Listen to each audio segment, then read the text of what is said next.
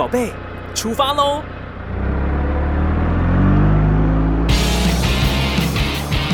亲子加油站，帮您加满教养正能量。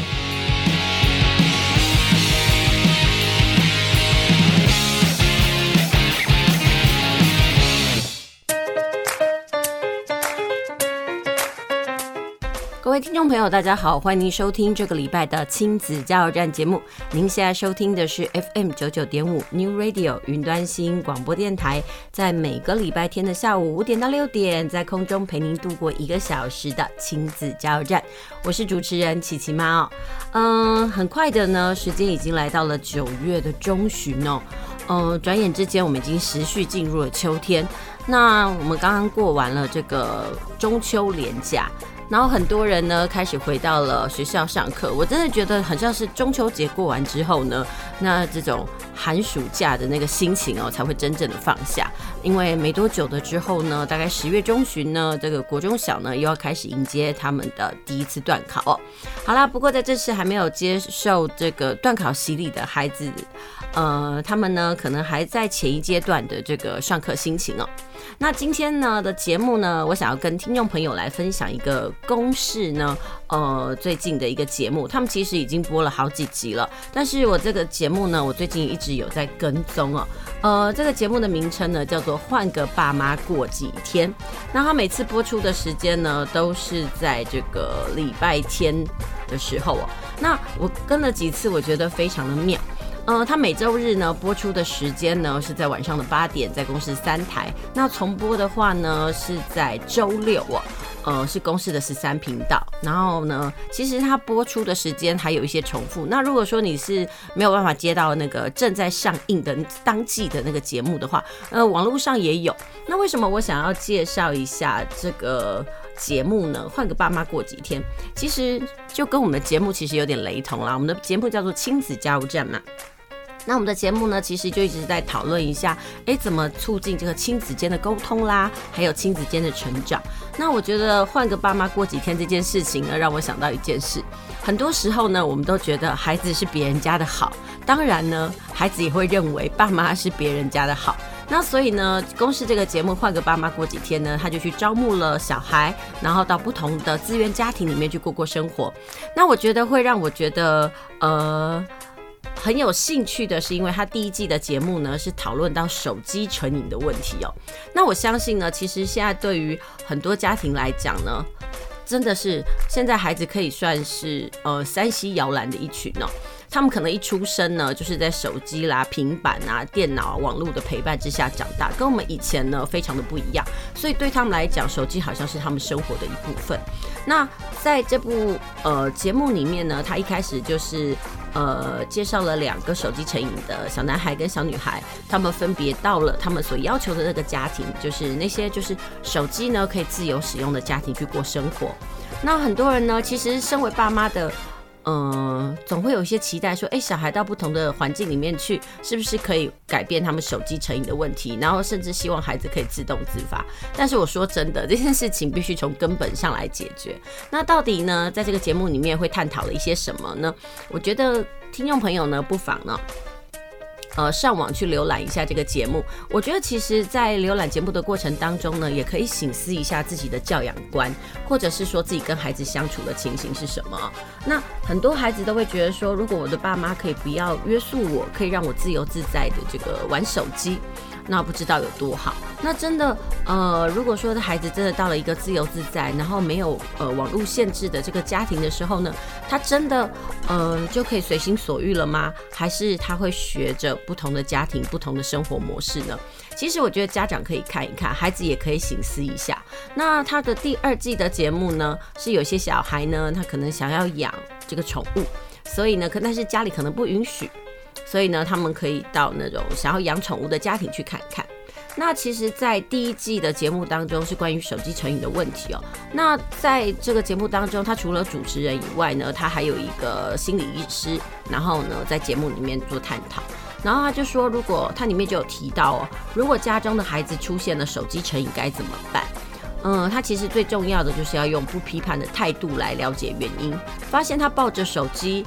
呃，到底是了解他到底为什么会这样子抱着手机呢？其实，呃，是因为他必须在那边寻求同才的，呃，这种安全感呢，还是他在现实生活上有哪些东西没有办法满足？那另外呢，其实心理师也说了，医师也说了，其实多数手机成瘾的孩子是有自觉的。那他可以在这些孩子的身上发现发现一种深沉的彷徨或者是无奈。他说，如果可以的话，父母可以开个家庭会议，让孩子讨论自我管理这件事情，来引导孩子。我说真的，很多时候我们在管理孩子的时候呢，我们都是用强行介入的，很少用自我管理，就是把这个主动权跟管理权交给孩子哦。就是我们一直耳提面命，做个直升机的家长。说真的，这样的方式，孩子会丧失了自我管理的能力。我觉得这也是很多父母要去醒思的一个点哦。那另外呢，在于管理孩子手机成瘾的部分哦，呃，心理医师也建议可以用集体潜意识的运用，借由这个家人之间的影响力呢，然后呢，告诉孩子。我们应该要呃戒断一些什么？当然不是只有孩子啦，也许妈妈呃很喜欢吃甜食，那妈妈可以戒甜食；那爸爸可以戒烟。那希望孩子更积极，当然父母都必须要以身作则。那同同时呢，他说啊，如果说上述这些方法都已经没有办法使用了，其实必要的时候寻寻求这个专业的协助也是很必要的。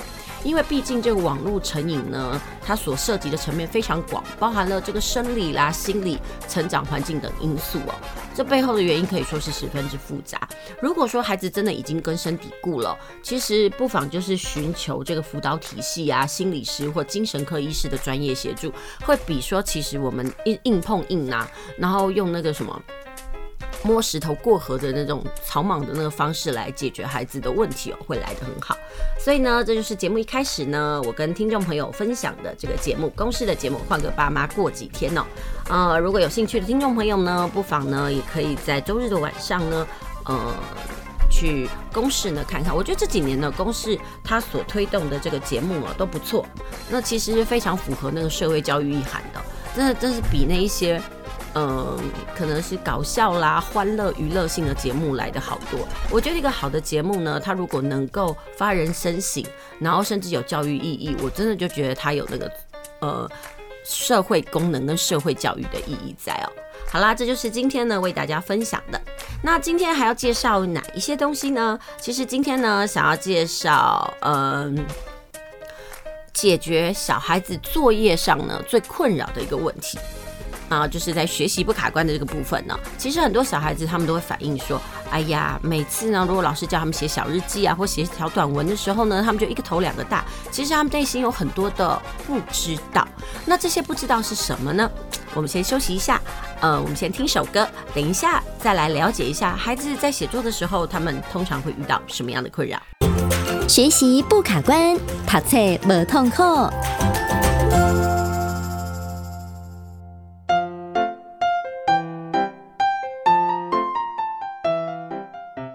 继续回到我们的节目哦，您现在收听的是在每个礼拜天下午五点到六点，在空中陪您度过一个小时的亲子加油站节目。这个单元呢，我们要进行的是学习不卡关。呃，其实如果你问很多国中小的孩子哦，什么样的作业让他们觉得最困扰？特别是在国小阶段的孩子哦，如果班导师呢没有从低年级呢就开始慢慢的让孩子习惯。书写的话，其实对他们来讲哦，小作文、小日记，他们可能会一个头两个大。那说真的，有些老师呢是在国小阶段呢就有意识的教孩子来写句子，然后甚至呢每个礼拜呢，呃就会派几个词语让孩子想办法呢动动脑，把这几个词语呢串成一百字的小短文，然后慢慢的呢才能扩充成长文。但是如果呢孩子在中低年级的时候呢，并没有这样子训练。那可能到了高年级的时候呢，换了导师之后呢，导师对于孩子的书写能力有所要求的时候，对孩子来说，小日记对他们来说就是一件很困难的事情。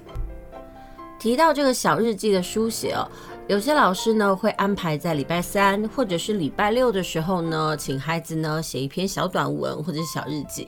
呃，特别又是我们在放年假的时候，比如说中秋节啦，或者是双十节啦，甚至是一个呃，春假的时候，清明连假的时候呢，这个的时候呢，都是老师呢派这个小作文的这个高峰期。为什么？因为老师一定都会觉得说，哎，漫长的假期嘛，如果孩子可以在这个假期里面记录些什么呢？应该不是一件很难的事。不然，这个是老师的想法。但是对小孩来讲，他们就很困扰啦，因为他就觉得，啊，我每年都在过这些节，我到底要写什么？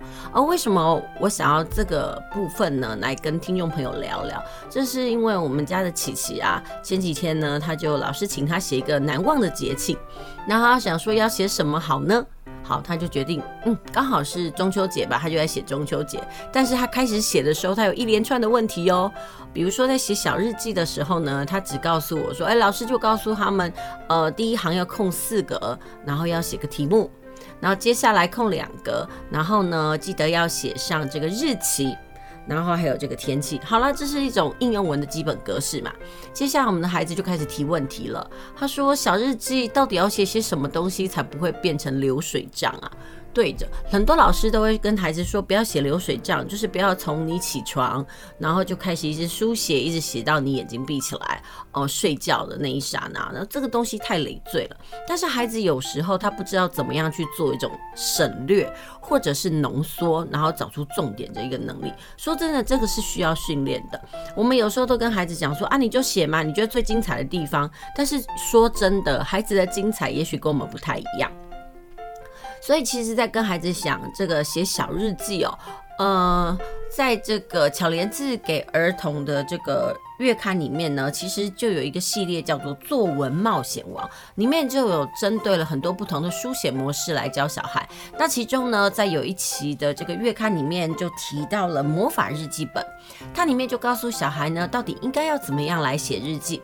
他说写日记的话呢，可以用六合法。什么叫做六合法呢？其实就是我们的故事要素啦，就是人事时地物。但是呢，在这个小作文的六合法里面，就是写。人何人，然后何事、何时、何地，然后接下来跟为何还有如何。那何人就是比如说跟孩子说，哎，你可以写一个你最难忘的节日嘛。那你这难忘的节日你怎么度过？那比如说你跟家人，那人呢就是你的何人啦。那当然孩子可以衍生一下，这些人跟你有什么关系？为什么你要特别跟他度过？然后还有什么事呢？比如说中秋节，孩子千篇一律哦。现在大概很多人都会写，就烤肉。那这烤肉有什么特别呢？你跟谁烤，在哪里烤？那这个东西就是时间跟地点啦。还有，其实，在写呃这个作文的过程当中，最重要的两个要素就是你为何会去呃。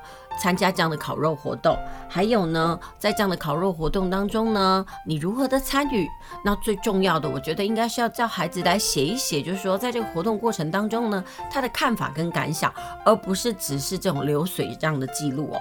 当然，其实很多孩子呢，他们可能在做任何的事情的时候，他就觉得他是一种被动性的参与。所以他就说啊，如果要提升孩子的呃这个书写能力的时候，其实必必必须把这个呃生活的自主权交给孩子。比如说，我想要让孩子写一篇游记，跟日记相关里面，然后比如说我们要去哪里玩呐，那这时候呢，就要让孩子去规划参与，说，哎，他自己想要规划去哪里玩，他想要做什么活动，那这样孩子才会有意识的想说，哎，我应该写什么。否则你想哦，每一次的旅游都是爸爸妈妈决定。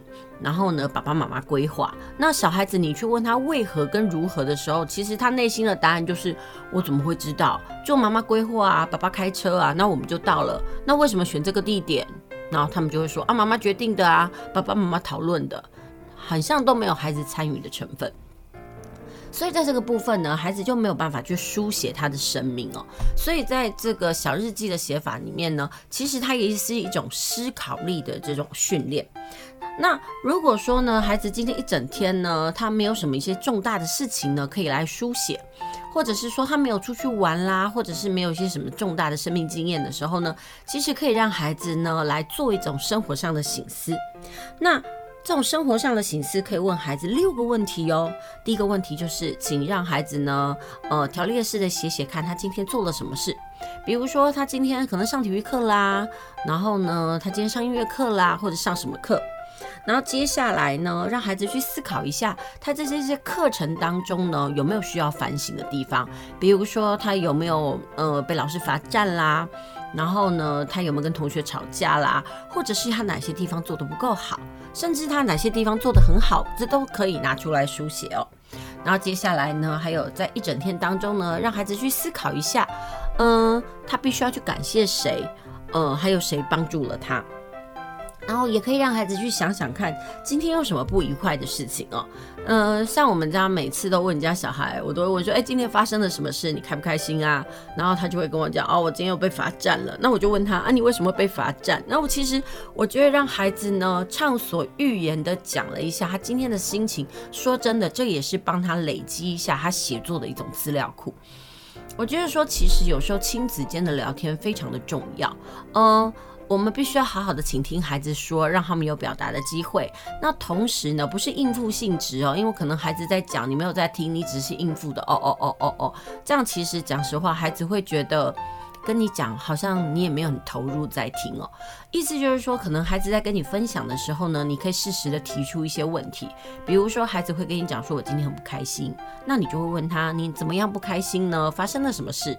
他可能会跟你讲说：“哦，因为我在课堂上被老师罚站了。”那你就可以问他说：“诶，到底是什么事情被罚站？”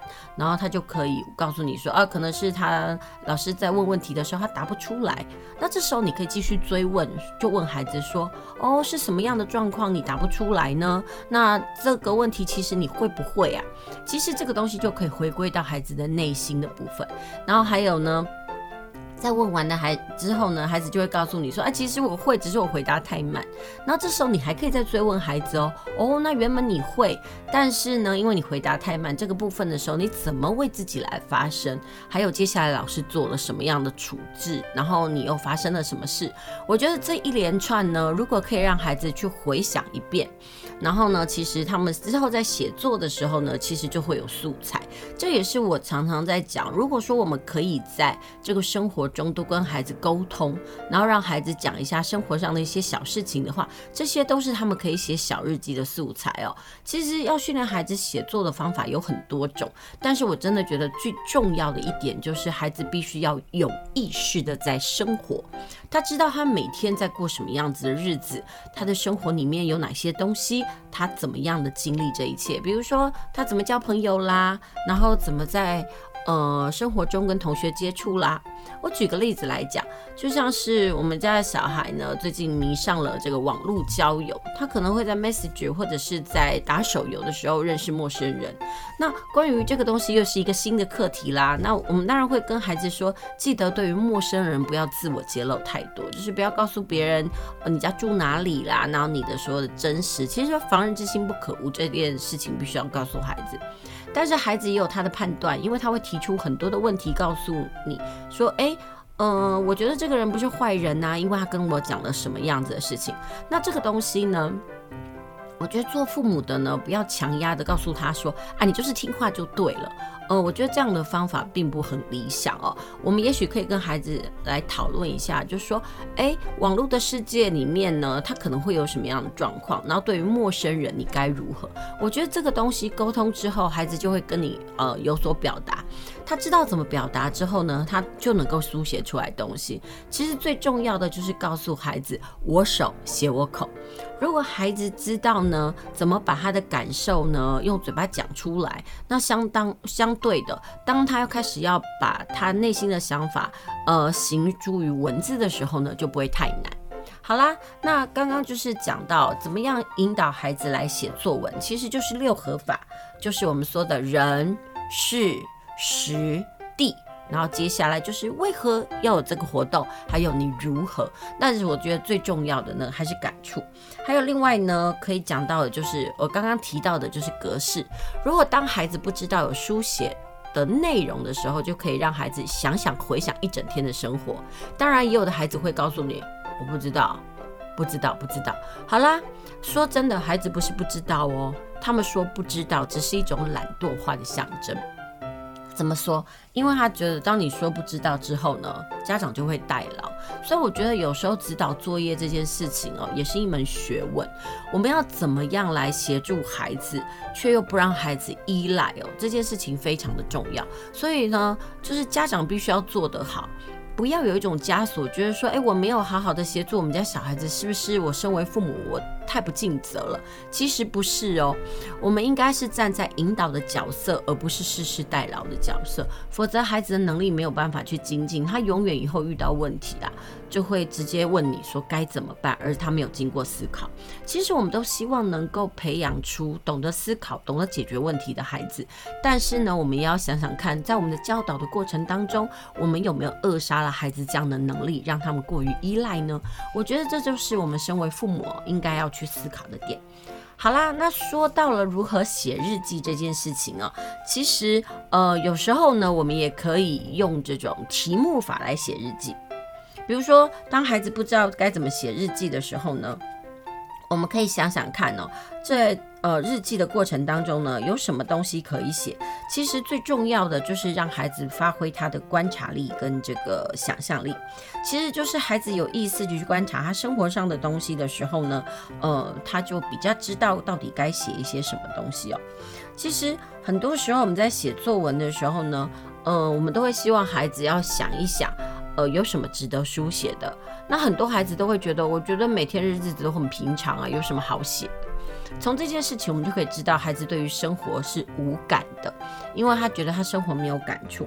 所以，如果呢，能够训练孩子呢，对生活的每一件事情都有感触、有想法的话，我相信呢，他就很容易可以写出作文来。那通常在引导孩子写作文的时候呢，大概有七呃七件事情可以来问问孩子。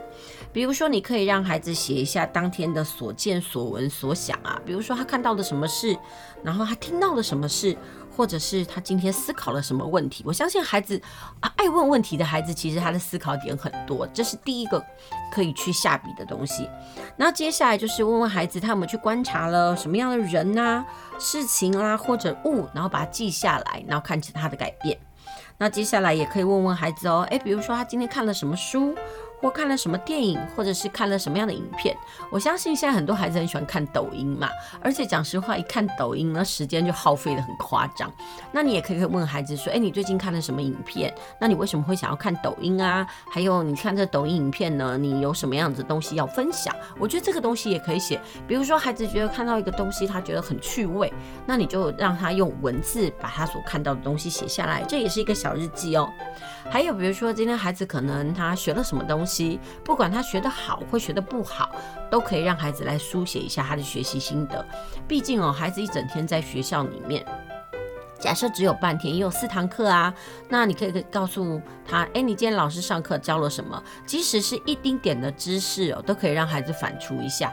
当孩子可以说出来的时候，其实他这样的学习就已经内化了。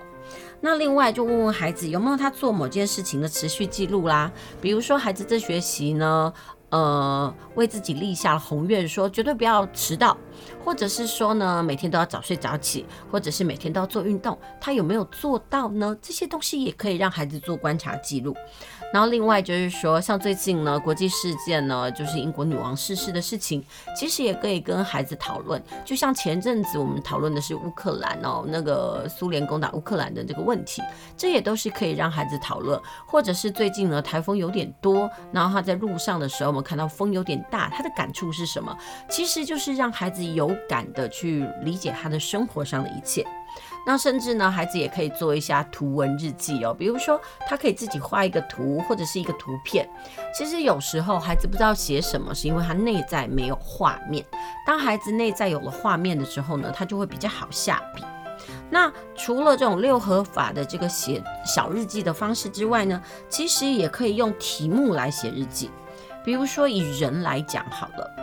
小朋友可以呃介绍班上的好朋友啦，或者是一个特别令人钦佩的同学。但是我相信哦，写这些好的还不如让孩子写一个他觉得班上大家都很讨厌的同学。呃，我觉得人很奇怪哦，你写好的不一定会写得多，但是你写说一个人的不好呢，可能洋洋洒洒就一大片。这个部分也可以让孩子写写看。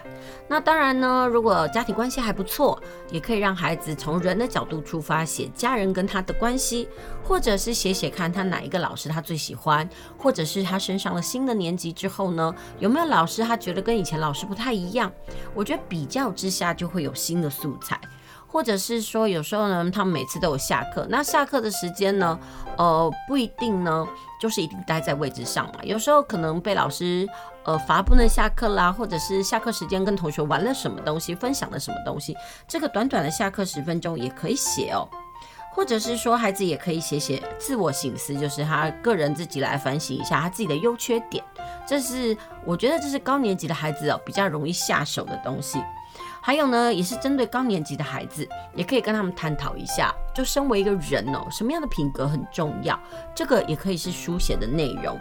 然后另外呢，有些孩子呢就很喜欢天马行空，那你可以问他，你有没有做过一个哪些梦啊，或者是有哪些幻想哦？呃，你印象很深刻，这些都是素材。那另外呢，其实在于人事时地物的物的部分，你也可以让孩子来分享一下，他有没有一个自己很喜欢的东西，很骄傲。像我们家的琪琪啊，他有天就跟我分享说，哎，他觉得很骄傲的东西，就是要用纸箱做一个很像马桶的东西。那为什么他会觉得很骄傲？第一个他自己觉得他做的很相像，然后第二个呢是他做完了之后呢，博得了全家一致的赞赏。那赞赏的原因呢，是因为家人觉得说，天哪，这小孩真是不得了，怎么会做了一个呃这样的作品，而且竟然是马桶呢？就是每个人观感不同，但是小孩得到了成就感。我觉得这个东西也是他可以分享的点哦。那读书心得报告的话就很多啦，就像是其实我常常会抓琪琪来分享一下，还有最近看了哪一些书。那所以呢，在我们的亲子书房里面呢，我就会用琪琪的角度，请他来介绍一下书。其实说真的，这些书他讲过了一遍之后呢，他大概就知道要怎么书写。所以我觉得啊，很多的家长呢，你们也可以试试看哦。比如说孩子看完了一本书之后。你就可以跟他，请他介绍一下这本书的内容是什么，然后呢，你可以针对他的呃说法，然后来延伸追问。其实这个东西呢，也可以测试一下孩子的阅读理解力有没有扎根，有没有扎实。很多孩子可能就看完了，可能主角都不认得，这件事情是一件很可怕的事，代表说呢，它叫做浏览而不是阅读。其实读写读写这件事情哦，都是一体两面的，就是你会读。当然，你就会写。当然呢，你如果会写的话呢，你的读的能力就会很好。为什么？因为你会懂得用着作家的角度呢，去呃进行阅读。你会知道说，哎，作家你会预测他的走向是什么。所以这个是可以说是相辅相成的。那另外呢，还有三个题目呢，可以作为这个写日记的题材。比如说，可以让孩子介绍一下他自己的身体啊。比如说，可能在中年级到高年级之间呢，可能慢慢的成长了，或者是说他觉得他自己身上的哪一个部分他很喜欢，或者是很不喜欢。比如说，可能喜欢他的挺鼻子啦，或者喜欢他的大眼睛，或者是他讨厌他的卷头发。这些其实都可以让孩子来书写一下。然后呢，还有如果孩子每一次啊。呃，有校外教学的经验，或者是跟家人出游的经验，那个游记啊，也是一个很好书写的题材。不过游记的书写题材这个部分，其实，呃，最怕的就是孩子流水账，比如说前晚太兴奋了那种。呃，睡不着，他也写进来，然后在游览车上也写了一大堆，到最后呢，就等到真正的景点的时候，他就只会写什么，然后我就看一看啊，然后跟同学玩一玩，我就回来，你就会觉得说，哎，他们的详略哦，好像抓的不对，那个重点都不会摆，所以这个东西呢，也是需要孩子呢自己去理解的。然后还有就是说呢，呃，孩子可能他今天做了什么事。他的反省跟感触呢，其实这个部分呢，是这几年呢，如果孩子有训练好的话，他在大考的作文呢就可以夺得高分。因为其实这几年的作文呢，不是考描写能力哦，而是我的醒思能力。你怎么针对一件事情而有你的感触，有你的个人观点，那个才是最独一无二的。所以有时候呢，我们送孩子可能去坊间学作文，可能就学了一些华文美句，或者是那个布局的技巧，但是孩子写出来的东西，你发现他没有写，没有肉，甚至没有感情。我觉得没有感情最大的问题哦，可能就在于孩子没有所谓的个人醒思跟反省。比如说，他看到这件事情，他有什么想法，他有什么感触？他的想法跟感触是他自己来的，还是他听别人说的？还有，他听别人说之后，他是照单全收呢，还是他可以再反刍吸收？那我今天分享的这些呢，都是小朋友在写小日记的时候呢，呃，可以参考的一些题材。其实小日记不难写，但是我们也会觉得说，哎，其实生活上有很多东西呀。但孩子要写什么？我觉得讲实话，我们需要用提问的方式来帮助孩子引导。但我觉得最重要的一点就是要先学会打草稿，千万不要让孩子哦一开始书写呢就把这个作业簿打开，那写的过程当中写写改改写写改改，我说真的。孩子会没有耐心，所以如果可以的话，我们先用草稿，然后告诉他基本的段落。我个人是建议啦，至少呃在中小学呃在小学阶段的中年级以下带至少三段。但是随着年纪越来越大的时候呢，因为事情会有转折嘛，还有这个过程。然后还有冲突，还有结果，还有感触。所以如果可以的话呢，希望孩子能够从四段、五段、六段来迈进哦，然后让他们真的知道，每次写作文呢，就是一段一个意思。如果孩子能够内化了这些基本的概念，我相信哦，对于写小日记来说呢，就不会觉得很困难了。不过说真的，讲了这么多，孩子还是得要下笔来练习哦。呃，不用怕不会，因为一开始因为不熟练一定不会，但是只要练习，我相信小日记或者是小作文，可能从此之后呢都不会是孩子困难的部分哦。好啦，这就是今天呢学习不卡关跟大家分享的小日记的写作方法哦，希望对这个国中小阶段的孩子呢能够有所帮助。好，那接下来我们先休息一下，我们先听首歌，我们等一下再回来。大家来读册。囡仔要学习，爸母嘛爱做回来。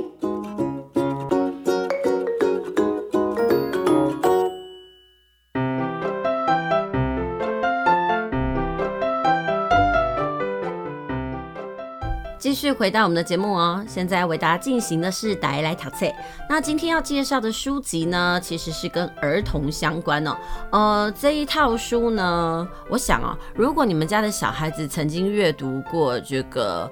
神奇干妈点嘛，可能就会对这个作者不陌生。这个作者呢，就是广岛林子。其实你跟孩子说到神奇干妈点的作者呢，其实他们会比呃这个告诉他们广岛林子他们还来得熟悉。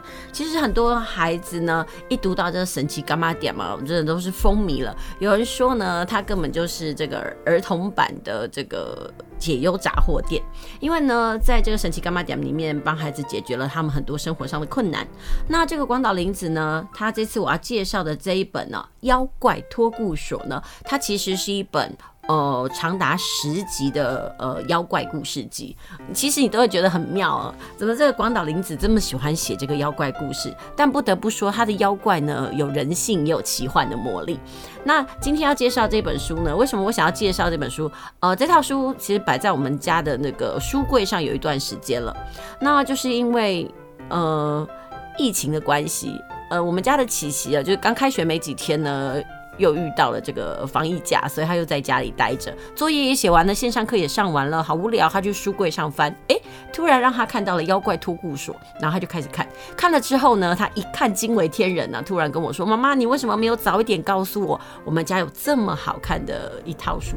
我都觉得有时候呢，你要去诱拐孩子读书这件事情哦，真的要他们心甘情愿，而且最重要的一件事情是要够无聊，够无聊的时候呢，他才会心甘情愿把这本书给打开，然后。开始浏览这个过程呢，那我一直都觉得说，这广岛林子呢，他的写作上呢，其实有他的魔力存在。然后其实他写的这个故事呢，是呃，算是奇幻跟写实交织，然后神奇又逗趣。然后呢，很多孩子很可爱哦，他喜欢看有一点点恐怖刺激的故事。那所以有人说啊，这本书呢是呃。让孩子接触长篇阅读的最佳敲门砖，为什么？因为每一本书呢，大概都五万字哦，所以对于那种只喜欢看漫画啦、不喜欢看长篇故事的呃孩子来讲，我觉得这本有点重口味的书，其实是引导他们呢看长文的一个最好的一个方式。其实很多孩子呢不喜欢看长文，不喜欢看长文的原因是因为他觉得他要看好久，因为他们以前已经习惯了，可能呃二三十分就看完了一个小小的故事集，然后他们觉得说，如果一本书一直看，然后看不完。他们会觉得没有成就感。其实这也归结到我们现在生活步调太快速，所以大家都很希望可以快速的理解了解一件事，所以才会有很多冗长的那个事件呐、呃，在网络上跪求这个懒人包的出现。意思就是说，大家不想要去统整，不想要自己去整理，都希望别人可以帮你整理好。其实这件事情有一个隐忧。当你呢，呃，去索求这个懒人包的时候呢，就会发生一个现象，意思就是说，那是别人整理过的东西，但是也许你自己来整理，重点不一定是这样，除非那个整理懒人包的人呢，他的这个归纳跟这个呃理解能力很好，否则我们可能读到的东西是别人哦片面截取，甚至是带着个人意思的一种那种文本哦。所以这件事情我常常都会跟很多家长分享哦，我们其实要真的培养孩子，他有阅读长文的能力，不是为为了说，呃，一零八课纲之后的这个长文型阅读考试，而是为了孩子能够有能力来面对他们，呃，资讯量庞杂的这种生活。所以呢，今天要介绍的这本《妖怪托顾所》的，目前应该应该是出到了第五集。那第一集的前面呢，其实有一点点的冗长，就我们家的琪琪来讲，他会觉得有一点点乏味。但是他说看完了三分钟之后呢，马上就进入到呃这个故事精彩的地方。所以我觉得对于没有耐心的孩子，这本书即使长，但是呢，也是可以训练孩子他的一个阅读能力。他说这本书其实有着那种时代小说的氛围，还有那种少年动漫的快感，而且还有成长议题的探索。所以意思就是说，它可以满足孩子的需求，然后也可以刺激孩子的阅读味蕾。那当然也有那个家长喜呃喜欢的。其实《妖怪托顾所》这一系列呢，是广岛林子呢为了一般读者创作的长篇奇幻小说。它推出之后呢，深受欢迎。然后在日本书店店员的请愿之下呢，所以广岛林子呢亲自操刀，然后删减了比较艰涩的用语，还有庞杂的情节，去芜存菁之后呢，他改写成为适合儿童阅读的版本。然后因为风靡了广大的读读者哦，甚至啊这样子的。呃，故事呢还改编成漫画，而且要宣布要开启第二部的续作。那其实呢，广岛铃子的作品，那神奇干妈点呢也已经有这个动漫的这种产生了。所以很多孩子呢，其实我觉得日本呢很多作品啊，如果那个孩子觉得很好看的话，通常他都会翻成卡通。那其实我觉得这也是一个协助孩子入门的好方法，让他们先从。呃，卡通开始看，然后再回归到阅读这件事情，我觉得相辅相成的搭配，其实可也可以吸引孩子这样的阅读味蕾。那其实广岛林子其他的作品呢，都比较像是短篇的结构，而《妖怪托顾所》呢是这个长篇的作品。呃，说真的，这个作品呢，其实他已经写完了给成人看，所以这本故这套故事呢，可以背景的设定很完整，那故事的情节很丰满。然后因为是改写为儿童的，所以文字非常的浅白，而且这个角色呢也非常的鲜活跟立体。嗯、他的作品其实一直都给人家一种很惊奇的感觉，而且重点是非常的有画面感。其实现在孩子可以说是视觉的一代，所以他们在阅读的过程当中，画面感是一个很首要的一件事情。同时，这套书呢可以说是戏剧张力强大，有让人家有种追动漫的快感。所以对于这个三 C 动漫的这一个世代来讲哦，他们会觉得说，哎，读起来呢真是高潮迭起，没有冷感，所以呢就可以让孩子很轻轻松松呢就跳进了这种阅。读长篇的作品，不过我先说这个必须要让孩子培养一下这个阅读的能力，因为很多孩子故事精彩，但是看完没多久，他可能全身就是呃不耐烦，想要起来动一动，所以我就觉得在这一篇故事，呃，除了可以培养孩子阅读长文的能力以外，其实也可以培养他们的这个耐性哦。那这个故事呢，是以这个十六世纪的江户时代为舞台，然后描写的是什么呢？就是人间跟妖界因为一个少年而有了交集。那这样看似这个明暗呐、啊、的这个两个世界里面呢，其实不会像我们所传统想的那个妖怪这么的险恶，这嗯，或者是一定是坏人。其实他觉得人间也有黑暗的一面，那当然妖怪呢界呢也有明媚的这个一面哦。他说：“人类和妖怪一样，都必须去面对内心的创伤、恋爱和烦恼，甚至是家庭的破碎。而对于这成长的困惑呢，他们也一样会愤怒、悲伤、扭曲、丧失信心。也许到头来呢，有没有法力不是重点呢？因为他说，世界上最强大的能力不是法力，而是彼此之间的爱和关心。其实，在这一套的这个呃快节奏而且高潮迭起的作品当中呢，作者还是有他想要去传递的一种心理内涵哦。其实广岛林子就是在这个奇幻的这个续写之下，用孩子的语言跟视角出发，他成功塑造了一个有温度、有明暗，然后还有满满可爱妖怪的精彩故事。所以呢，网络上呢，很多人都推荐这一套书哦。那因为呢，我们都说这广岛铃子是童书界的妖怪天后啊，然后他说故事的能力也很惊人。所以呢，如果呢，可以让孩子看看这样的故事的时候呢，那孩子呢，可以除了开启他的想象力，然后也可以让他们去感受一下那个心理的部分。其实人家说啊，阅读这件事情培养的是孩子的同理心。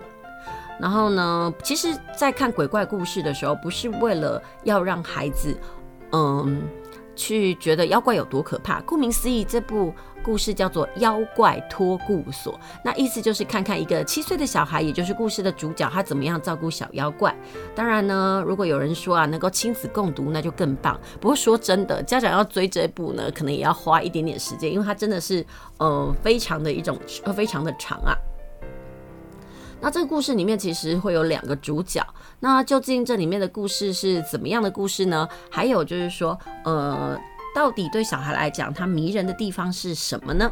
那我们今天的节目呢，就请到那个琪琪来跟大家分享一下，他在看这部故事哦，他觉得特别跟精彩的地方在哪里？接下来呢，我们就请琪琪来为大家介绍一下这本呢让他入迷的《妖怪托顾所》。来，琪琪跟听众朋友问声好吧。听众朋友，大家好，我是琪琪。好，那琪琪可以跟大家讲一下，就是说为什么你会想要阅读《妖怪托顾所》这本书呢？因为它的封面感觉很有趣。它的封面怎么样的有趣法？跟听众朋友介绍一下好吗？上面有很多的妖怪。嗯哼，你就是因为妖怪，所以想要翻就对了。对。那你一开始看的时候感觉怎么样？一开始感觉就是有废话。然后为什么？就是看第一，就是第一眼看上去就觉得无聊，但看后面很好看。你看到多久的时候呢？那你大概一开始翻的时候无聊，你想要盖起来不想看，对不对？嗯。那你多久的时候这无聊的感觉消退了？三分钟吧。哦，为什么？因为你看到了什么部分让你觉得哦，我想要看下去？就是没有，他一开始有前言，然后我都没有看那个前言，但他前言很好看。嗯哼。啊，我是。看一下子觉得很无聊，返回去看前言的时候觉得很好看，然后继续看下去。哦，其实前言就是告诉你这个故事的背景，对不对？嗯。所以前言还是得看，但是只是因为你一开始看的时候觉得前面很无聊，你先偷看后面了，对不对？嗯。好，那你告诉我前言在讲些什么？前言就是说那个主角，嗯，就是他叫迷住，嗯哼，啊，他梦到一个就是很恐怖的东西，嗯哼。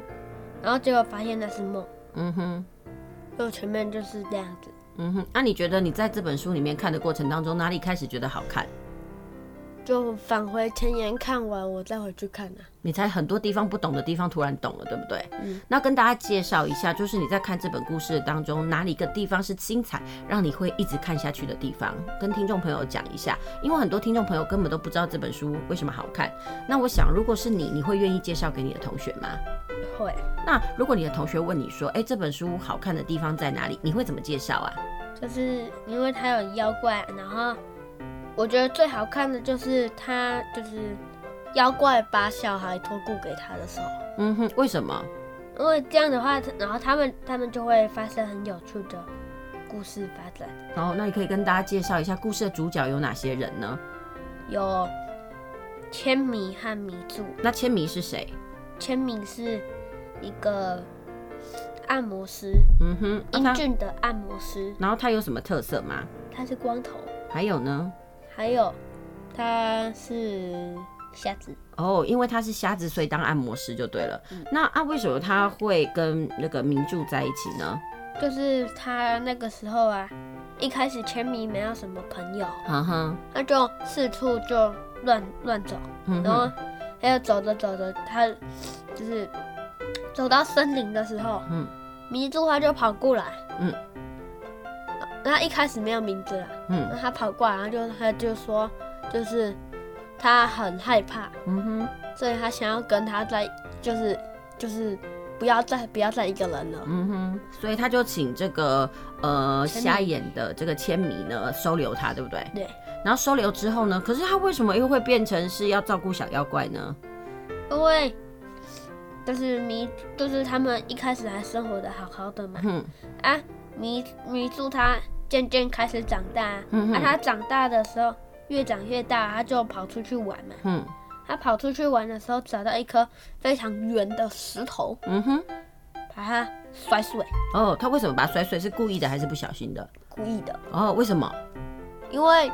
他就是那时候应该他应该是以摔石头为乐哦，以为乐，没错，所以他就把石头摔碎了。对，就发生了什么事？结果他摔的那颗石头居然是姑获鸟的蛋。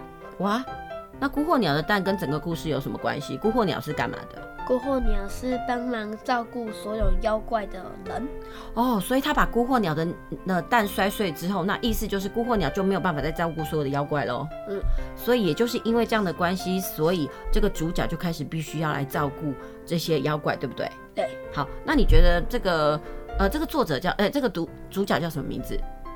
主角叫迷柱。那迷柱一开始就想要当保姆吗？没有，他一开始超级不情愿。为什么？因为他就会想说。妖怪会不会很麻烦？嗯哼，之类的这些话。嗯哼，所以你就开始看下来了，对不对？对。那你在这个故事里面呢？你觉得你刚刚有跟我分享，就好看的地方就是他照顾这个妖怪的部分，对不对？对。那可不可以分享一下？你觉得呃，就跟呃听众朋友透露一点点，你觉得哪个部分很好看？那个故事讲一下好了。就是有一个梅子，梅子的妖怪，嗯，它它叫做小梅子，嗯，然后他。他的妈妈要去酿酒，梅子酒。嗯啊，就是因为梅子酒，他不是要酿嘛？啊，有可能就是他的他就是要是小梅子也去的话，有可能会被别人当成梅子一起酿进去。哦，很恐怖。嗯啊，所以他的那个他的妈妈，他就把他放到托儿所来。嗯哼哼，他就说晚上会来接他。结果嘞？结果他回来的时候，就发现他小孩已经睡着了。嗯，因为就是迷住，他就给他吃饭团。嗯，他说很好吃。嗯，然后后面小梅子就是就是因为后面啊，千米出去了。嗯，啊，出去以后，小梅子不是就是千米就很久没回来。对，小梅小梅子他就说。嗯，是不是在外面偷交女朋友了呢？所以你觉得这个部分很有意思就对了。对，所以就是这整个一连串就是这个主角呢，他怎么当保姆照顾小妖怪的过程。你说这个故事你读起来有恐怖吗？嗯，有一些是恐怖，有些没有恐怖。那你比较喜欢的应该是温暖的部分嘛，对不对？嗯。所以如果呢，你要推荐给你的同学，你要给他几颗星？满分五颗星，你觉得你要给他几颗星？推荐给你的同学来看呢？三颗？为什么才三颗？因为它恐怖的，它有有一个恐怖，但它是恐怖完温暖。嗯，嗯哼，它就是那个迷住他的妈妈，就是妖怪界有一个很恐怖的妖怪。嗯，它叫做食妖兽。嗯，就是它会把人和妖嗯吃掉。嗯，这样才可以，它它才可以饱，它其他东西都不吃。嗯，就吃人和妖。嗯。啊，然后食妖兽它吃了迷住的妈妈，哎呦，嗯，然后因为它不能讲话嘛，嗯、但是迷住它讲了，他就叫妈妈两声，嗯，他那个他妈妈他就被吃掉，嗯，然后他前言他他就是会有说，就是有一个手一直在蠕动，然后他就会说，嗯、然后那是纤细的手，是女生的手，嗯。然后他的哪一只手就是他妈妈的手，所以在前言里面这些东西，如果你没有看后面，你都不懂。然后这个部分就会觉得说，哦，好乱，对不对？嗯。只是你看到了后面，知道他变成要照顾妖怪的时候，你就前言他介绍那些东西，你突然懂了就对了。嗯。我我终于知道为什么你会觉得一开始很无聊，因为很多东西前面在讲的时候，你都不懂他在描述什么，对不对？对。所以就是你可能，所以你会给其他的小朋友建议，就是要看这篇的时候，可能前面无聊的地方先耐着性子快速看。然后等到看完了之后，再回到前面来看，整篇懂了，你就觉得这故事很好看，是不是？嗯。好啦，那我们再推荐一下这部分，到底你觉得适合几年级的小孩看？我觉得会怕会怕妖怪和鬼的，不要看比较好。哦，那呃，这个怕妖怪跟鬼的部分多吗？嗯，应该不多吧。嗯哼，但是你觉得它适合男生看还是女生看，还是都可以？呃，我觉得应该是男生看吧。为什么？因为他就是他是被妈他那个他是死妖说他是把妈妈吃掉嘛。嗯哼哼。啊，有可能女生她就会很怕啊。嗯哼。所以我们就觉得说，那个如果对于妖怪不害怕，然后又想要感受亲情，又想要感受一些恐怖的那个氛围的话，这本故事书是很值得看的，对不对？对。欸，可是你刚刚不是跟我讲说，这本你看到的时候，你一直问我说，哎，为什么那么晚才介绍给你？嗯。那你觉得我那时候跟你讲半天你都不听，但是你自己看了之后发现很好看，对不对？对。哎，有看过《神奇干妈点》？这个作者是同一个，你觉得《神奇干妈点》比较好看还是这一部？比较之下。这一部哦，这一部，如果你喜欢广岛铃子的神奇柑仔店嘛，琪琪说这一部妖怪托顾所比神奇柑仔店还好看。如果呢，你家的小孩也喜欢神奇柑仔店的话，也许这一套是你下一部呢可以介绍给他的作品哦。好啦，因为时间的关系呢，我们今天的节目就进行到这里。希望你喜欢我们今天介绍的书籍，还有这个小故事、小日记的写作方法哦。那我们下周同一时间再会。